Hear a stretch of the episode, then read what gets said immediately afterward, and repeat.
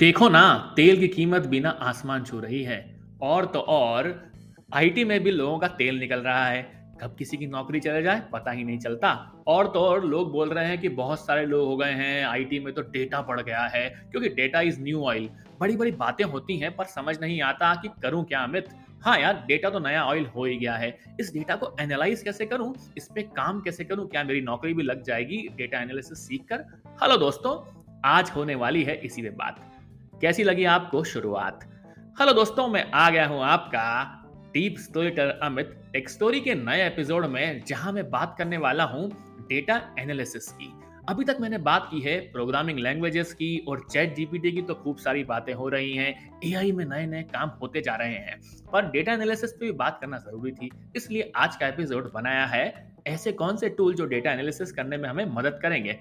वैसे भी डेटा दिन ब दिन बढ़ रहा है। और डेटा को एनालाइज करने की ज़रूरत इसलिए भी पड़ रही है क्योंकि डेटा से ही सब कुछ समझ में आता है। डेटा एनालिटिकल टूल्स मदद करते हैं यही काम करने में। ओपन सोर्स टूल्स भी हैं, कुछ कमर्शियल सॉफ्टवेयर भी हैं, जिनके प्रॉन्स एंड कॉन्स होंगे, जिनकी एप्लीकेशंस होगी, सारी बातें होंगी आज के इस एपिसोड में। तो अंत तक इसे सुनिएगा।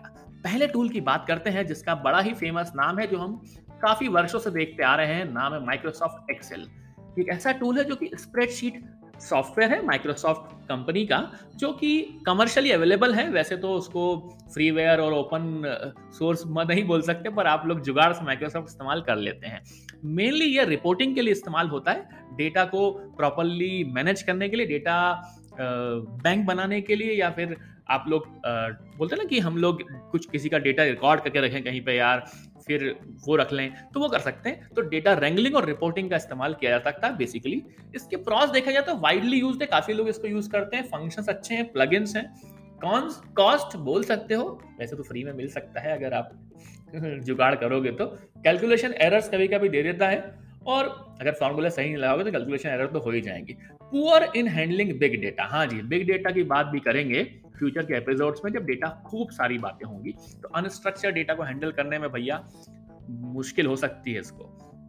एक्सेल बेसिकली एक बड़ा ही famous best known spreadsheet software है जिसमें फीचर्स हैं कैलकुलेशन के ग्राफिंग ग्राफ फ़ंक्शंस हैं। यहाँ तक कि एक्सेल में कुछ अच्छे अच्छे फ़ंक्शन हैं जिनको बड़ा ही आ, अच्छा बोल सकते हैं। पिवट टेबल है अगर आप यूज़ करें सॉर्टिंग के लिए। यहाँ तक कि कुछ अच्छे टूल्स इस्तेमाल करके यूआई बना सकते हो आप। कॉन्फिडेंशन के फ़ंक्शन बने हुए हैं सम एफ़ है और बहुत ही सारे क्राइटेरियाज है जिनकी मदद से आप एक्सेल में सुंदर सुंदर काम कर सकते हैं। पर लिमिटेशन हैं कि यार आपको बिग डेटा सेट हैंडल करना है तो मुश्किल आ जाती है। तो एक्सेल उन लोगों के लिए है जो कि कोडिंग नहीं करना चाहते हैं, जो बेसिक डेटा सेट पे काम करना चाहते हैं ग्राफ देखना चाहते हैं बना के तो रिकमेंडेशन चार्ट चार्ज भी अवेलेबल है तो बिज़नेस एनालिटिक्स वाले लोगों के लिए और डेटा एनालिटिक्स वालों के लिए मैं एक्सेल को रिकमेंड करूँगा। अब आती है पाइथन की बारी। हाँ अमित, यार तूने साइंटिफिक कॉम्पिटिशन के समय पाइथन का नाम लिया था। यहाँ तक कि प्रोग्रामिंग लैंग्वेज सीखने के लिए भी पाइथन की बात की थी। पाइथन हर जगह आ जाता है। पाइथन डेटा एनालिटिक्स में भी यूज़ होता है। ये एक ऐसा प्रोग्रामिंग लैंग्वेज है जिसकी अवेलेबिलिटी ओपन सोर्स है, बहुत सारी लाइब्रेरीज अवेलेबल है, लाखों की तादाद में। मेनली इसको डेटा स्क्रैपिंग के लिए यूज़ किया था एनालिसिस करने के लिए और रिपोर्टिंग करने के लिए। प्रॉस की बात करें तो इजी टू लर्न है वर्सेटाइल है वाइडली यूज़ हर कोई इस्तेमाल कर रहा है। कॉन्स की बात करें तो कई बार मेमोरी इंटेंसिव हो जाता है, इसलिए एग्जीक्यूशन में थोड़ा सा समय लगता है, बाकी लैंग्वेजेस के कंपेरिजन में। सीखना आसान है मार्केट में डिमांड भी है बहुत सारी लाइब्रेरी पैकेजेस जो फ़ेमस है नम पाए पांडास इन लाइब्रेरी का इस्तेमाल करके आप कंप्यूटेशनल टास्क भी कर सकते हो। और जनरल डेटा मैनिपुलेशन करने के लिए आपको यूज़ में आता है पाइथन पाइथन का ब्यूटीफुल सूप और स्क्रैपी फ्रेमवर्क बड़ा ही शानदार है, जो स्क्रैप करने के लिए मदद करता है। डेटा को अगर आपको वेब से लेना है तो स्क्रैपिंग हो जाएगी आसान। और अगर आपको विजुअलाइज करना है तो मैट प्लॉट लाइब्रेरी इस्तेमाल कर ले पाइथन की। पाइथन के तो बड़े बड़े फ़ायदे अमित तूने बता दिया। ड्रॉबैक तो स्पीड है ही। कई बार प्रॉब्लम देता है मेमोरी इंटेंसिव लेता है। कई लैंग्वेजेस के कंपैरिजन में स्लो चलता है। पर हाँ जिनको पाइथन सीखना है, जिनको लगता है कि इंडस्ट्री में कहीं फिट होना है as a scientist computation engineer या फिर डेवलपर या फिर डेटा एनालिस्ट वाला पार्ट करना तो पाइथन सीखना अच्छी डील होगी, क्योंकि इसमें सारे काम हो जाएँगे। अब आती है आर प्रोग्रामिंग की बात। आर भी एक तरह का ओपन सोर्स प्रोग्रामिंग लैंग्वेज है, लेकिन इसका बेसिकली यूज़ होता है स्टेटिस्टिकल एनालिसिस और डेटा माइनिंग के लिए। क्रॉस की बात की जाए तो प्लेटफॉर्म इंडिपेंडेंट है हाईली कंपेटेबल है लॉट्स ऑफ़ पैकेजेस मिल जाएँगे आपको। कॉन्स ये भी थोड़ा स्लो हो जाता है। सिक्योर कम है, लोग बोलते हैं यार कि यार इसको सीखना है तो पाइथन अगर आप सीख रहे हो आर सीख रहे हो तो कई बार आपको हो सकता है कि पाइथन इजी लगे आर थोड़ा कॉम्प्लेक्स लगे। लेकिन ऐसा नहीं है आर पाइथन की तरह ही है। ओपन सोर्स प्रोग्रामिंग लैंग्वेज है, जिसको पाइथन आता हो तो वो आर इस्तेमाल करके स्टेटिस्टिकल एनालिसिस कर सकता है डेटा एनालिसिस करके अच्छे सॉफ्टवेयर बना सकता है। सिंटेक्स थोड़ी सी शुरू में टफ लगेंगी, पर वैसे भी पाइथन आर मेटलिप के आने के बाद में सिंटेक्स थोड़ी लिमिटेड हो गई हैं लॉजिक्स पे ज़्यादा फोकस किया जाता है।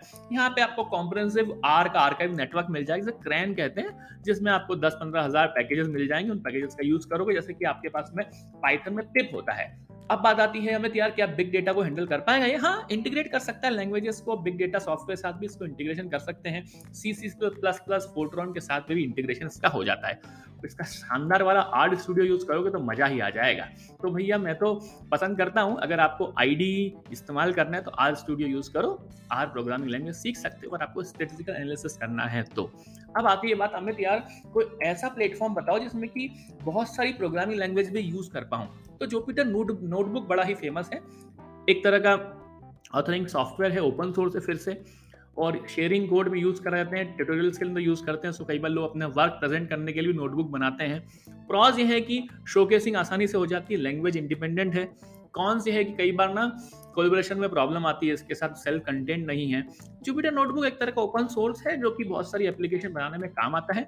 जैसे डॉक्यूमेंटेशन करने में किसी लाइव कोड को आप कंबाइन करके इंटीग्रेट कर सकते हैं इक्वेशन लिख सकते हैं विजुअलाइजेशन कर सकते हैं और कोई भी टेक्स्ट एडिटर की तरह भी इस्तेमाल कर सकते हैं। It is more like a Microsoft Word document जिसमें कि आप कमेंट लिख के भी इसमें इस्तेमाल कर सकते हो। इसका फ़ायदा यह है कि एक तरह का ब्राउज़र पे सपोर्ट भी देता है ये आपका जुपिटर नोटबुक जिसमें 40-50 लैंग्वेजेस आपको मिल जाएँगी, जिसमें पाइथन आर तो है ही। इसके अलावा बिग डेटा एनालिसिस करने के लिए भी अपाची स्पार्क भी यहाँ पे इस्तेमाल कर सकते हो। एस को भी सपोर्ट देता है। तो ओवरऑल अगर बात की जाए तो इसकी लिमिट थोड़ी कम है, पर लिमिटेशंस ज़्यादा नहीं बोल सकते, पर जुपिटर नोटबुक थोड़ा सा वर्जन कंट्रोल में इशू दे सकता है। पर most of time I think अगर प्रोग्रामिंग लैंग्वेजेस यूज़ करते हो और आसानी से वेब ब्राउज़र भी इस्तेमाल करना चाहते हो जुपिटर नोटबुक यूज़ कर सकते हो। फिर आती है बात अपाचे स्पार्क की। अपाचे स्पार्क एक तरह का डेटा प्रोसेसिंग फ्रेमवर्क है, जो ओपन सोर्स भी अवेलेबल है बिग डेटा प्रोसेसिंग भी करेगा मशीन लर्निंग भी करेगा। क्रॉस की बात की जाए तो फास्ट है डायनामिक है इजी टू यूज़ है। तकलीफ़ की बात की जाए तो फ़ाइल मैनेजमेंट थोड़ा टफ है इसका। यूज़र इंटरफेस थोड़ा टिपिकल हो जाता है। तो एक तरह का फ्रेमवर्क है जो कि डेटा एनालिस्ट वाले लोगों को डेटा साइंटिस्ट वाले क्विकली इसको यूज़ कर लेते हो कि वास्ट डेटा सेट आपके पास अवेलेबल है। तो 2012 के आसपास ये आया था और अनस्ट्रक्चर बिग डेटा को हैंडल करने के लिए अपाची सॉफ्टवेयर फाउंडेशन ने इसको बना दिया था। और हाडूप के साथ में भी इसके साथ में फ्रेमवर्क एग्जिस्ट करते हैं। तो भैया, अगर आपके पास में अच्छा काम करना है, आपको फास्ट काम करना है हडूप के साथ के कॉरस्पॉन्डिंग है ऐसा कुछ तो आप यूज़ कर सकते हो। मशीन लर्निंग लाइब्रेरी भी अवेलेबल है एमलिप के नाम से। क्लासिफिकेशन रिग्रेशन क्लस्टरिंग सब कुछ हो जाएगा अपाचे स्पार्क की मदद से। अब बात करते हैं स्टेटिस्टिकल सॉफ्टवेयर की, जिसका नाम है SAS S S commercially available है, पैसा लगता है भाई। बिज़नेस इंटेलिजेंस के लिए क्रिएटिव एनालिटिक्स के लिए यूज़ करते हैं इसको। प्रॉस की बात करें तो इजीली एक्सेसिबल है बिज़नेस फोकस है सपोर्ट अच्छा है इसका। कॉन्स की बात करें, थोड़ा महँगा है। कई बार जी लोगों को पसंद नहीं आता, इसका बनता है तो। It is basically statistical analysis system जिसको एस एस कहा जाता है। कमर्शियली सूट है। बिज़नेस इंटेलिजेंस और डेटा एनालिसिस के लिए इस्तेमाल किया जाता है। बहुत ही पुराना है। काफ़ी लोगों ने इसका इस्तेमाल भी किया कस्टमर प्रोफाइलिंग के लिए रिपोर्टिंग के लिए डेटा माइनिंग के लिए। तो मुझे लगता है कि अगर आप लोग आईओटी लेवल पे भी कुछ काम करना चाहते हैं, वहाँ पर डेटा एनालिटिक्स करना चाहते हो तो आप इसको यूज़ कर सकते हो। पर बहुत ज़्यादा मेरे को पसंद नहीं है। पर हाँ फिर आती है बात सबसे पावरफुल टूल की, जिसका नाम है माइक्रोसॉफ्ट पावर बी आई जो मार्केट में धमाल मचा रहा है। बिज़नेस एनालिटिकल सूट्स देता है प्रोवाइड करता है, बहुत सारा चीज़ें पर। हाँ फ्री वर्जन भी अवेलेबल है, पर कमर्शियल सॉफ्टवेयर बेचता है माइक्रोसॉफ्ट इसको। डेटा विजुअलाइजेशन के लिए या प्रिटिव एनालिटिक्स करने के लिए सबसे अच्छा टूल है आपका Microsoft power B I pros की बात करें कनेक्टिविटी बड़ी शानदार। जितने माइक्रोसॉफ्ट के एक्सेल है आपका, या एक्सेस है एसक्यूएल है, सबको कनेक्ट कर देता भाई ये। रेगुलर अपडेट्स मिलते हैं। विजुअलाइजेशन बहुत ही सुंदर है इसके। डैशबोर्ड बनाना हो तो माइक्रोसॉफ्ट पावर बीआई का इस्तेमाल कर लो। कई बार कौन से बात करें? फॉर्मूले थोड़े टफ हो जाते हैं। लिमिटेशन का इशू आता है। अगर फ्री वर्जन में काम करो तो। डैशबोर्ड की बात की जाए तो भैया पावर बीआई जैसा डैशबोर्ड कहीं नहीं मिलेगा। बिना किसी टेंशन के, बिना किसी लर्निंग के लिए आप बढ़िया वाला फ्रेमवर्क इस्तेमाल करके माइक्रोसॉफ्ट का इतना अच्छा प्रोडक्ट है, जिसका यूज़ करके डैशबोर्ड बना सकते हैं, क्योंकि एक तरह का डेटा विजुअलाइजेशन बड़ा शानदार देता है तो डेटा एनालिटिक्स एक्सप्रेशन करने के लिए इसको इस्तेमाल किया जाता है। रिजिट फॉर्मूलेज हैं यूएक्स हैं, पर हाँ मुझे अच्छा लगता है। पर हाँ फ्री वाले में इसमें लिमिट है थोड़ी डेटा की, लेकिन अगर आपके पास में पेड वर्जन है तो आपके पास लिमिट्स लेस काम हो जाएगा। तो मैं तो इसको नंबर दूँगा पाँच में से पाँच, इसलिए इस्तेमाल करें माइक्रोसॉफ्ट पावर बी अब आती है बात टेबलू की। टेबलू भी एक तरह का डेटा विजुअलाइजेशन टूल है। कमर्शियली अवेलेबल है डेटा डैशबोर्ड्स बना के देता है वर्कशीट्स बना के देता है। प्रॉस की बात की जाए तो विजुअलाइजेशन बहुत शानदार है। स्पीड है इंटरेक्टिविटी आपको मिल जाएगी इजीली यूज़ करना सीखोगे आप। कई बार वर्जन कंट्रोल में इशू आता है, इसलिए वो कौन मान सकते हो? पर हाँ ओवरऑल देखा जाए तो अच्छे इंटरेक्टिव विजुअलाइजेशन करना है डैशबोर्ड बनाना है बिना किसी कोडिंग एक्सपर्टीज के तो आप इस्तेमाल कर सकते हैं टेबलू टेबलू आपको देगा, मदद करेगा। एक तरह का बीआई टूल है, जो आपके जीवन को आसान करेगा और सिंपल सुपर लेवल में आप काम कर सकते हैं डेटा एनालिसिस करने के। अगर आपको लगता है कि स्क्रिप्टिंग फ़ंक्शन यूज़ करना है और इंपोर्ट करना है डेटा को तो आप टेबलू में भी कर सकते हैं। मतलब पाइथन आर का इस्तेमाल करके you can import your data into tableau too so it is a visualization based software I can recommend you तो ये सारे सॉफ्टवेयर मुझे लगता है कि इस्तेमाल करना चाहिए। और भी बहुत सारे फंक्शनल सॉफ्टवेयर हैं जो इंटीग्रेशन प्लेटफॉर्म है जिनका इस्तेमाल कर सकते हो इसमें से एक है किनीमी जो डेटा इंटीग्रेशन प्लेटफॉर्म है और आपको ओपन सोर्स अवेलेबल है डेटा माइनिंग मशीन लर्निंग के लिए। तो इन्फॉर्मेशन माइनर की तरह इसका नाम है Konstanz K O N S T A N Z information miner इसको कैनेमी बोला जाता है। ओपन सोर्स है और मैंने तो यूज़ ज़्यादा किया नहीं इसको ड्रैग एंड ड्रॉप वाले फीचर अवेलेबल हैं जीयूआई बेस्ड तो मैंने एक बार बस देखा था, पर मैं कोई बहुत फ्रीक्वेंट यूज़र नहीं हूँ तो मैं इतना रिकमेंड नहीं करूँगा। पर हाँ अगर आपको इनमें से चुनना है, जो मैंने आठ नौ टूल बताए तो सबसे टॉप पे रखूँगा मैं, अगर आपको कोडिंग नहीं करनी है तो एक्सेल यूज़ करें। एक्सेल अगर आपको अच्छे से आ गई है तो माइक्रोसॉफ्ट पावर बीआई यूज़ करें। थर्ड आप पहुँच सकते हैं टेबलू के ऊपर।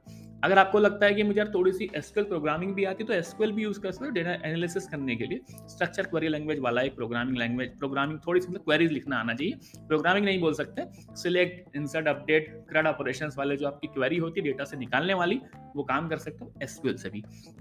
तो भैया दस के आसपास बना दिए मैंने टूल इन सब की डिटेल में दूँगा आपको डिस्क्रिप्शन के अंदर। कैसा लगा आपको आज का एपिसोड मज़ा तो ज़रूर आया ही होगा और पिछले एपिसोड में भी बड़े मज़ेदार बातें होती थी। सबको सुनिए आप और मैंने एक बोनस एपिसोड भी डाला है ताकि आप उसको सुने और एंजॉय करें कि कैसे अमित कहानी की बातें करता है। उम्मीद है आपको एपिसोड पसंद आते होंगे। ऐसे ही एपिसोड लेकर आएगा आपका डीप स्टोटर अमित आप लोगों के पास। तब तक आप टेक स्टोरी को सुनते रहें। कहाँ पर? Jio Saavn, Gaana Spotify Apple podcast Amazon music और जहाँ पर सुनते हैं, वहाँ पे आपका मन होता है वहाँ पर। और इंस्टाग्राम पे at the rate podcaster Amit पर अपने फीडबैक देते रहें।